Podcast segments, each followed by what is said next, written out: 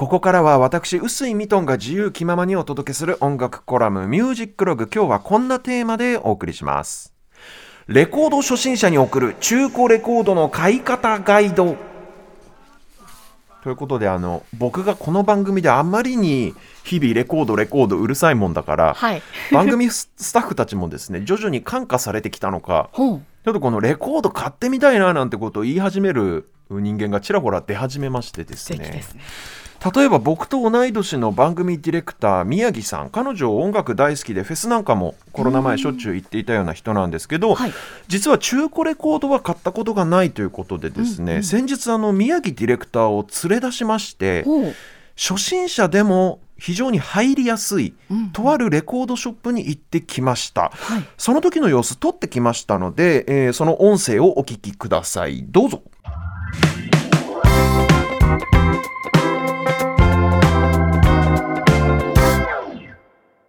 これせっかく外で取材というかロケに行ったのに、やっぱり僕が相変わらず喋り続けてるね、はい、ひたすらこれスタジオの中でやっても同じだったんじゃないかっていう気がしますけど、とにかくあの宮城ディレクター今回探していた、アナログで聴いてみたいというふうに思っていたアルバムが、うんうん、チェット・ベイカーっていうジャズのトランペッター兼ボーカリストの人がいて、はい、その人のアルバムなんですけど、こういうふうにね、欲しいアルバムタイトルあるいはジャンルなんかがはっきり具体的にある場合には、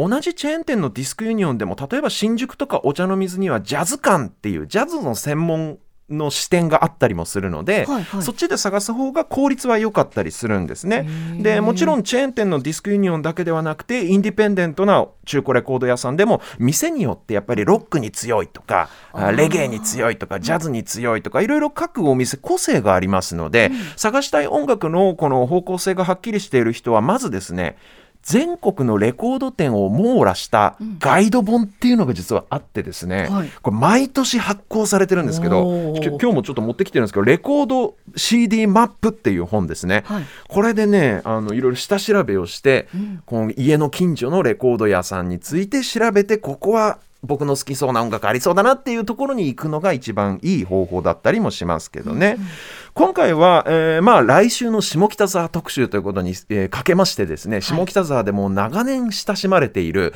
はい、これ通り沿いにあって、うん、路面店なんで非常に入りやすいお店なんですよ、うん、オールジャンルある大型店、大型店なので、そんな大型路面店ディスクユニオン下北沢店に行きましたけれども、このお店で宮城ディレクター、果たしてチェット・ベイカー・シングスというジャズの大名盤を探し当て、うん、当てることができたのか、はい、入り口で手指の消毒をしましたら、まずは侵入歌のコーナーからチェックをしていきます。その店内でのレコード探しの模様をお聞きください。どうぞ。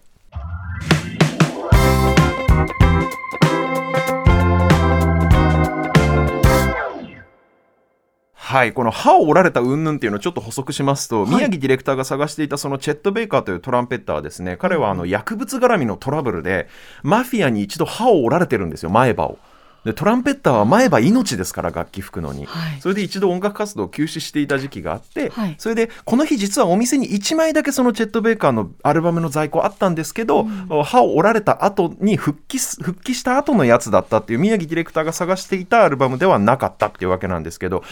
まずはレコード、お店にあるレコード、当然商品ですから、はい、丁寧に扱いましょう、はい、あの素早くババババババッと見て回るのに憧れる気持ちはわかるんですが、うん、丁寧にに扱う、はい、えー、そしてですね、そのこの素材の中でも、音素材の中でも お, お話ししましたけれども、とにかく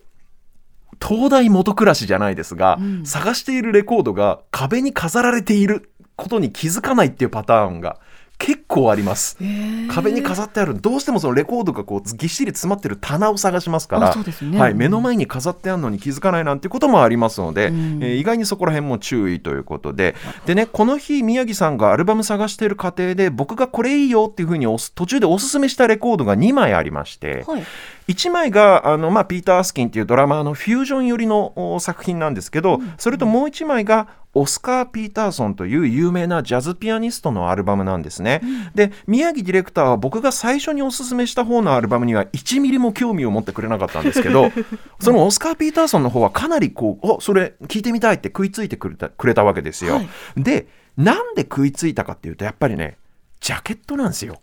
ジャケットの力大きいです。今日それ買った宮城さんが買ってきた、あ、もうネタバレしちゃった、買ってきたんですけど、あの結局買うことになったんですけど、このオスカー・ピーターソンのジャケットいいでしょ、なんかごじゅう、ろくじゅうねんだいのこのジャズのアルバムっていう感じのいいデザインで、やっぱねこのサブスクの時代でね、ジャケ買いなんていう言葉も死語になりつつありますけど、レコード買う楽しみの一つはなんといってもこのでかいさんじゅっセンチ四方のジャケットですよ。で、僕の経験からすると、はい、ジャケットにピンときて買ったら中身の音楽も好みだったっていう確率非常に高いです。えー、そうなんですか。これなんでかっていうと、こう考えてみたら当たり前の話なんですけど、はいはいはい、アルバムジャケットってそもそもですよ、そのアルバムの中身の音楽だったり、うん、アーティストの個性だったりをパッケージデザインを通して分かりやすく表現しようっていう目的でデザインされてるわけじゃないですか。そうですね。で、当然中身の音楽を象徴的にデザインで表しているケースが多いんですよ。うんだもちろんその試みがあまりうまくいってないっていう失敗に終わってるケースもありますよ。あの、うん、デザインと中身の音楽が全然違えなこれイメージがっていうこともあるけど、うん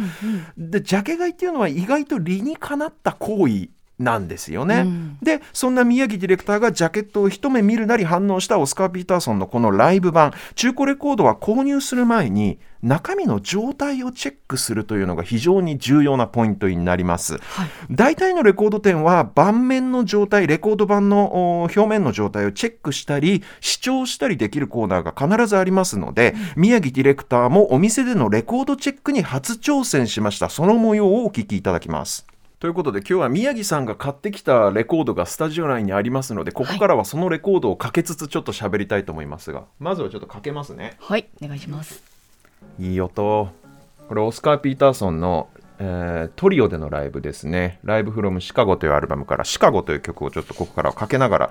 お話ししたいと思いますけれども、このレコードを買う前に鍵盤、検査の鍵にレコード盤の盤で鍵盤と言いますけれども、お店の人に鍵盤させてくださいと言って、えー、許可をもらってからレコードを中から取り出すと、その時にレコードの盤面をベタベタ触らないように、うん、なんていうのかな、両手の手のひらで縁をそっと持つみたいな感じですね。はい、で照明をそのレコード盤の表面に反射させて、はい、させると傷があると割とはっきり分かりますので、傷があるなと、うん、でまあ傷があるレコードは避けた方が、避けるに越したことはないんだけど、でも一応その傷のエリアを中心に聞いてみるわけです。視聴器がありますから、はい、でそこでノイズが、その傷によるノイズがあるかどうか、浅ければ、傷が浅ければ音には影響はありませんので、うん、逆にちょっと傷が入ってる分安く買えるなんていうこともありますね。まあその傷によるノイズどこまで気にするかも人によってね、まちまちなんで、ここら辺は聞いてみて自分が気になるか気にならないかという、その基準を大切にしてもらえればと思うんですが、ちなみに、はい、僕と同世代以下の世代の人はそもそもレコードのかけ方を知らないと思うんですよ。いや本当にね、わからないじゃん、うん、でかくいう僕もにじゅうだいなかば、今からじゅうねんちょっとまえに初めてレコード買い始めた頃は、はい、かけ方がわからないもんですから、もう忘れもしませんよ。エコダの中古レコード屋さんで勇気を出してこれ視聴させてくださいって店員さんに声をかけたのは良かったものの、はい、店員さんにあどうぞどうぞそこのプレイヤーでご自由にって言われて、ご自由にそれフリーズするわけですよ、うん、レコードを持ったまま、はい、でその時に勇気を振り絞ってというか恥を忍んで、その店員さんにすいません、あのレコードの再生の仕方がわからないんで教えてくださいっていう風に頼んで出来上がったのが今の薄いミトンということになりますので、皆さんもね、店員さんには分からないことだったらもうガンガン質問していきましょう、うん、店員さんもねそのレコードに興味持ってくれたんだなってすごい嬉しいと思いますので、うんうん、えそれか店員さんに話しかけるの恥ずかしいって場合には、レコードをこうよく知っている経験者の方と一緒にお店に買いに行くっていうのもいい手かもしれませんけど、はい、とにかくねやっぱ中古レコード屋さんって何がいいって、うんうん、そういうまあお店の人とのコミュニケーションもそうですし、うん、あこういうの好きならこういうのもあるよとか、こう最近入ってきたんだけどすごいおすすめだよとかね、あのおすすめしてくれたりとか、うんうん、あるいは値札なんかにあの結構ね作品に関する一言とかが店員さんが書き添えてるんですよ。素敵。あるいはこのレコード、このタイトルはここにこういうマークがあるからこれはオリジナル版ですとか、これはあのにじゅうねんごの再発版ですとか、そういう、そういうなんかちょっとしたトリビアみたいなものとか、うんうん、作品解説なんかも値札に書いてあるんで、やっぱりなんか行くだけで音楽にちょっとずつ詳しくなっていく、うんうん、全然知らなかった出会いがあって、なんかそういうのもサブスクにはない新しい音楽との出会いの場っていう感じなのかなっていう感じがしますね。なので、そのさっきご紹介したこのレコードマップなんていう本もありますし、まあ今ね、とにかくネットでレコード屋さんの情報なんかもたくさん出てますし、うんうん、そういったものもチェックしながら、皆さんもぜひね、あのお気に入りのレコード屋さん、ここに行くと大体自分好みの音楽と出会えるぞっていうお店が一つ二つあると、もう全然人生の楽しさ倍増だと思いますので、うんね、あの今日今回取材協力してくださったディスクユニオンの下北沢店さん、はい、えー、下北沢まで繰り出したわけなんですけど、下北沢はレコード屋多いんですよ。えー、もう下北沢ぐるぐるお散歩してるだけでいろんな音楽扱ってるレコード屋さん、ね、うんうん、こう楽しむこともできますので、そこら辺のお話もまた来週できればいいかなと思いますけれども、そんなわけで今日はレコード初心者に送る中古レコードの買い方ガイドをお届けしました。この後時間の許す限りこのオスカー・ピーターソンのシカゴを引き続き聞きながら、はい、えー、ということでオスカー・ピーターソントリオライブフロムシカゴからシカゴお聞きください。